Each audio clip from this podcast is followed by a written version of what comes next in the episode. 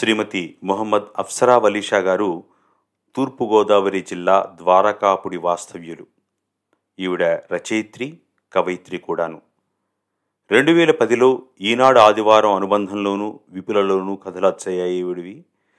స్వాతి సపరవార పత్రిక మాసపత్రికల్లో అనేక పుస్తక సమీక్షలు ఈవిడ ఇవ్వడం జరిగింది. రెండు వేల పదహారు నుండి తెలుగు భాషపై ఉన్న మక్కువతో కవితలు నేర్చుకుని వ్రాస్తున్నారు ఈవిడ. ఇప్పటికి ఇరవై ఐదు కథలు ఐదు వందల కవితలు వ్రాశారు. వీరు రాసిన కథ నిట్టూర్చిన గుండె. ఇప్పుడు విందాం. ఈ కథలో గాత్రదానం చేసిన వారు శ్రీమతి లంకా మాధవి విజయవాడ వాస్తవ్యులు. వీరికి మా అభివందనాలు. కౌసల్యా సుప్రజా రామపూర్వా సంధ్యా प्रवर्तते उत्तिष्ठ नरसार्थूला कर्तव्यं रैवमाह्निकम् उत्तिष्ठोत्तिष्ठ गोविन्द उत्तिष्ठ गरुडध्वजा उत्तिष्ठ कमला ఉషోదయాల మయూఖాలు ఉత్తేజంగా అవనిని ముద్దాడుతుంటే సుదూరంగా సుప్రభాతం సుమధురంగా చెవులకు సోకుతుంటే తన్మయత్వంతో ఆలకిస్తున్న మీనాక్షికి మేడం అన్న ఆర్ద్రమైన పిలుపుతో ఈ లోకంలోకి వచ్చింది. కనులు తెరిచి ఏమిటన్నట్లుగా అతని వైపు చూస్తూ కూర్చోమంది. నా పేరు శరత్ మేడం. నాకు కేర్ టేకర్ కావాలి. నేను మా ఆవిడ ఉద్యోగాలు చేస్తాం. మా అమ్మ చనిపోయింది. నాన్నగారు మా దగ్గరే ఉంటారు. ఆయనను చూసుకోవటానికి మంచి మనిషి కావాలి. మేము అన్ని చోట్ల వాకప్ చేసి ప్రత్యేకించి మీ దగ్గరకు వచ్చాం.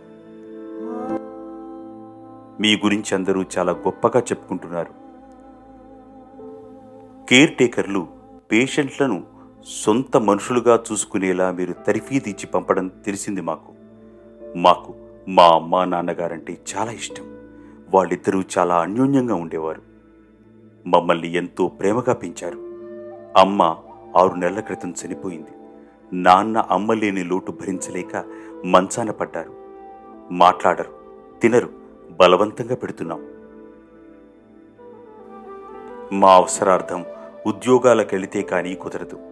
అలానే ఇతరుల చేతుల్లో నాన్నను పెట్టడం మాకిష్టం లేదు. అతి కష్టం మీద స్నేహితుల వాకప్తో మీ చిరునామా దొరికింది అన్నాడు శరత్.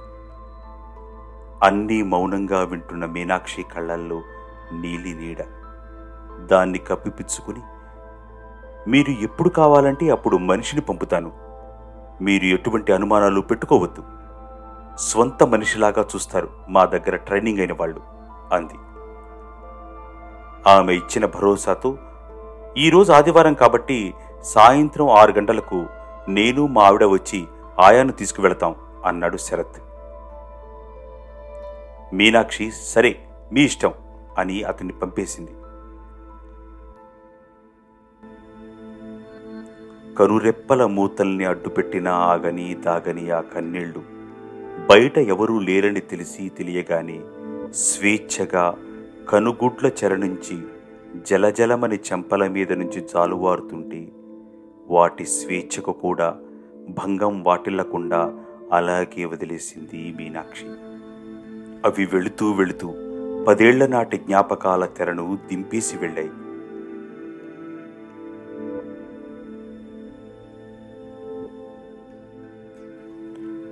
రాజేష్ ఎవరైనా పని మనిషి ఉంటే చూడు. నాన్నను చూసుకోవడానికి మీ వదిన నేను ఉద్యోగాలకు వెళతాం. సెలవులో ఉన్నాం కాబట్టి ఇన్నాళ్ళు నాన్నను చూసుకోగలిగాం. అమ్ముంటే అన్నీ తనే చూసుకునేది. వాళ్ళిద్దరూ ఎంత ప్రేమగా ఉంటారో నీకు తెలియంది కాదు. నాన్నే కాదు. ఆయనతో పాటు మేం కూడా ఒంటరి వాళ్ళమయ్యాం. అమ్మలేక. అని శ్రీధర్ అంటుంటే బాధ దుఃఖంగా మారి గొంతు చీరపోయింది.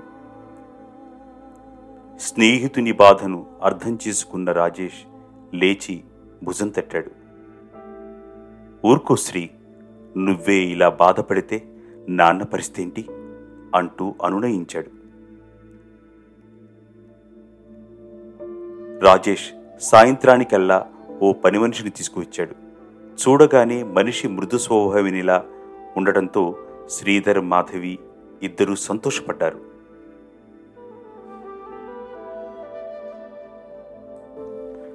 మాధవి మావయ్యకు చేసే పనులన్నీ ఏవేవో చకచకా వివరించింది. మందులు మూడు పూట్ల విడివిడిగా పెట్టు ఏ పూట దాపూట వేయి. మావయ్య గారికి సూర్యోదయం పక్షుల కిలకిల రావాలంటే చాలా ఇష్టం. ఆయన్ని రోజు ఉదయాన్నే తోటలోకి తీసుకువెళ్ళు. కొంచెంసేపు ప్రకృతిని చూసి ఆస్వాదిస్తారు. అత్తయ్య గారు ఉన్న దగ్గర నుంచి ఆయనకు బాగా అలవాటు. జాగ్రత్త. స్వెట్టర్ మఫ్లర్ వేసి తీసుకువెళ్ళు. వెళ్ళే ముందు పాలు మందులు ఆయనకివ్వు.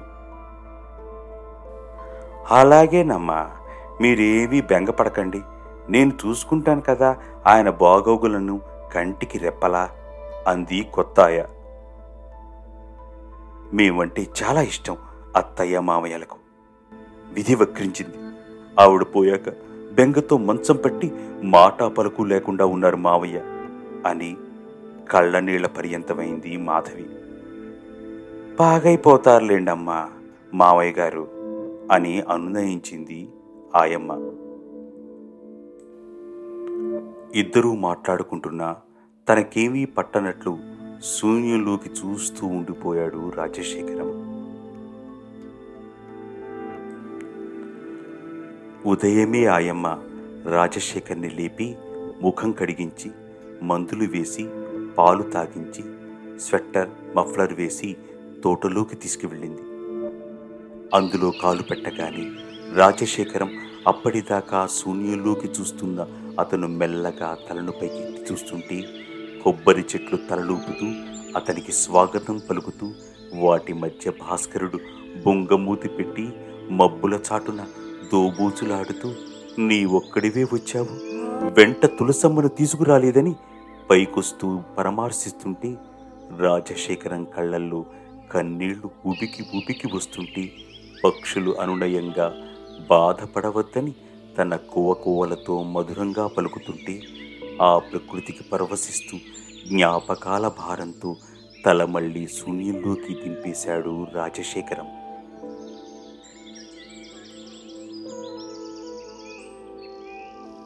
చుట్టుపక్కల పరిసరాలు గమనిస్తున్నాయమ్మ రాజశేఖరం తలదించుకోవటం చూసి వీల్ చైర్ మెల్లగా లాక్కొని ఇంట్లోకి తీసుకువెళ్ళి మంచం మీద పడుకోబెట్టింది. అలా అలా ఓ ఐదు నెలలు గడిచిపోయాయి. ఓ రోజు శూన్యంలోకి చూస్తున్న రాజశేఖరం చూపులు శూన్యంలోనే ఉండిపోయాయి. ఆయన దేహం నుండి ఆత్మ స్వేచ్ఛగా తన సహచరి స్వాగతం పలుకుతూ ఉంటే అనంత వాయువుల్లో సంతోషంగా ఆమెతో కలిసి వెళ్ళిపోయింది.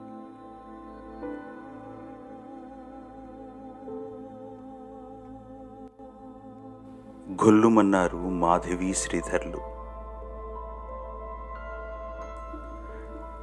కార్యక్రమాలు పూర్తయ్యేసరికి నెల రోజులు పట్టింది. శ్రీధర్ మాధవులు అమెరికాకు పయనమవుతూ ఆయమను పిలిచి నా అన్నగారి గురించి మేము ఇక్కడికి వచ్చేసాం ఇక్కడ ఉద్యోగం మార్పించుకొని. ఇక ఆయన పోయాక జ్ఞాపకాలు తప్ప మాకింకేమీ లేవు. అవి తీసుకుని వెళ్ళిపోతున్నాం. నీవు నాన్నగారికి చేసిన సేవ మేము జీవితంలో మర్చిపోలేనిది. నాన్నగారు నీకోసం ఈ కవరిమ్మని చెప్పి ఇచ్చారు. ఇందులో ఏముందో మాకు తెలియదు. తీసుకో అని ఆయమ్మ చేతిలో పెట్టారు.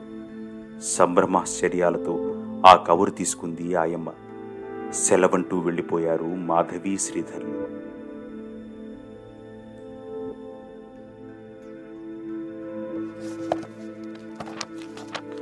ఇంటికి వెళ్ళి ఆతృతగా కవర్ విప్పిందాయమ్మ. అందులో రెండు లక్షల డబ్బు ఉంది. ఒకేసారి షాక్ అయిందాయమ్మ. తను జీవితంలో ఊహించని డబ్బు చూసి నిర్ఘాంతపోయింది. కానీ ఆ డబ్బుకు తను అర్హురాలేనా అని ఒక్కసారి తరచి చూసుకోగానే గతం గుర్తుకు వచ్చి గుండె లవిసేలా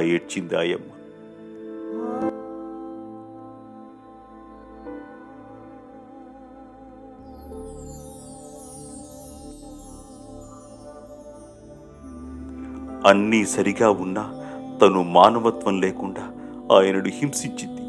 అయినా ఆయన సహించి మానవత్వంతో తనకు మేలు కలగాలని అందించిన సాయానికి తను అర్హురాలు కాదు. గతం గుర్తుకు వచ్చింది ఆయమ్మకు.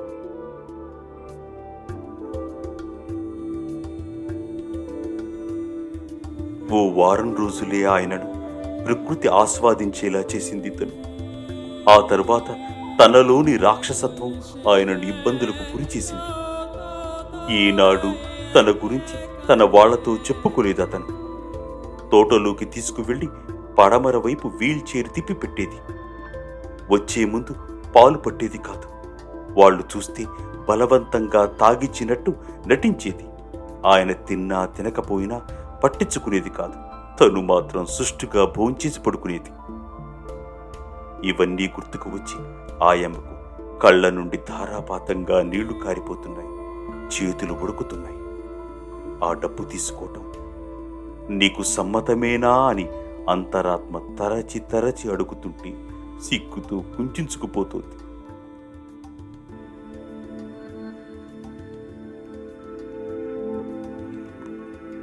తన సేవ కాని సేవకు ఆయన కృతజ్ఞతాపూర్వకంగా తనకు అంత డబ్బిచ్చి తన సహృదయాన్ని చాటుకున్నారు.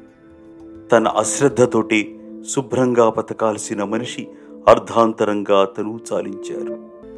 ఓ అచేతన మానసిక రోగికున్న ఔదార్యం ఔచిత్యం మానవత్వం తనకు లేకుండా పోయింది. మళ్ళీ మళ్ళీ రోధించింది ఆయమ్మ ఉరఫ్ మీనాక్షి.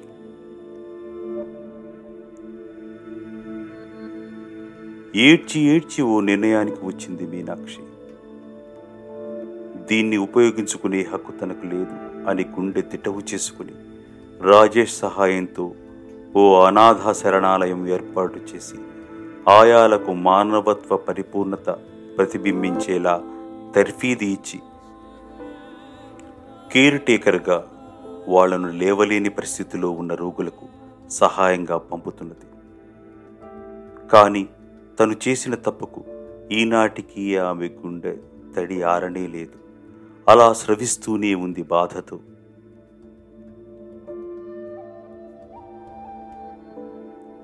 మేడం మీకోసం శరత్సార్ గారు వచ్చారు అన్న ఆయా పిలుపుతో గతం తాలూకు తెరలను తొలగించుకుంటూ వాస్తవంలోకి వచ్చింది మీనాక్షి. మేడం పంపుతారా? మనిషిని తీసుకువెళ్తాను.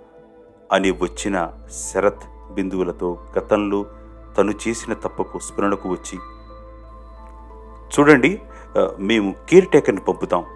మాపై నమ్మకంతో పూర్తి బాధ్యత వారిపైనే వదలకుండా మీరు కూడా మీ మనసైన వారిని ఎలా చూస్తున్నారోనని గమనిస్తూ ఉండండి. తేడా వస్తే మాకు ఇన్ఫామ్ చేయండి. మీ ఆప్తులకు ఎటువంటి ఆటంకం కలగకుండా చూసుకోండి అని చెబుతుంటే చెంపలపై జారుతున్న కన్నీటి బొట్లను బలవంతంగా లోపలికి బంధించేసి నిట్టూర్చింది. ఈ గుండె తడి ఆరేది ఎప్పుడూనని బాధతో కుమిలిపోతూ.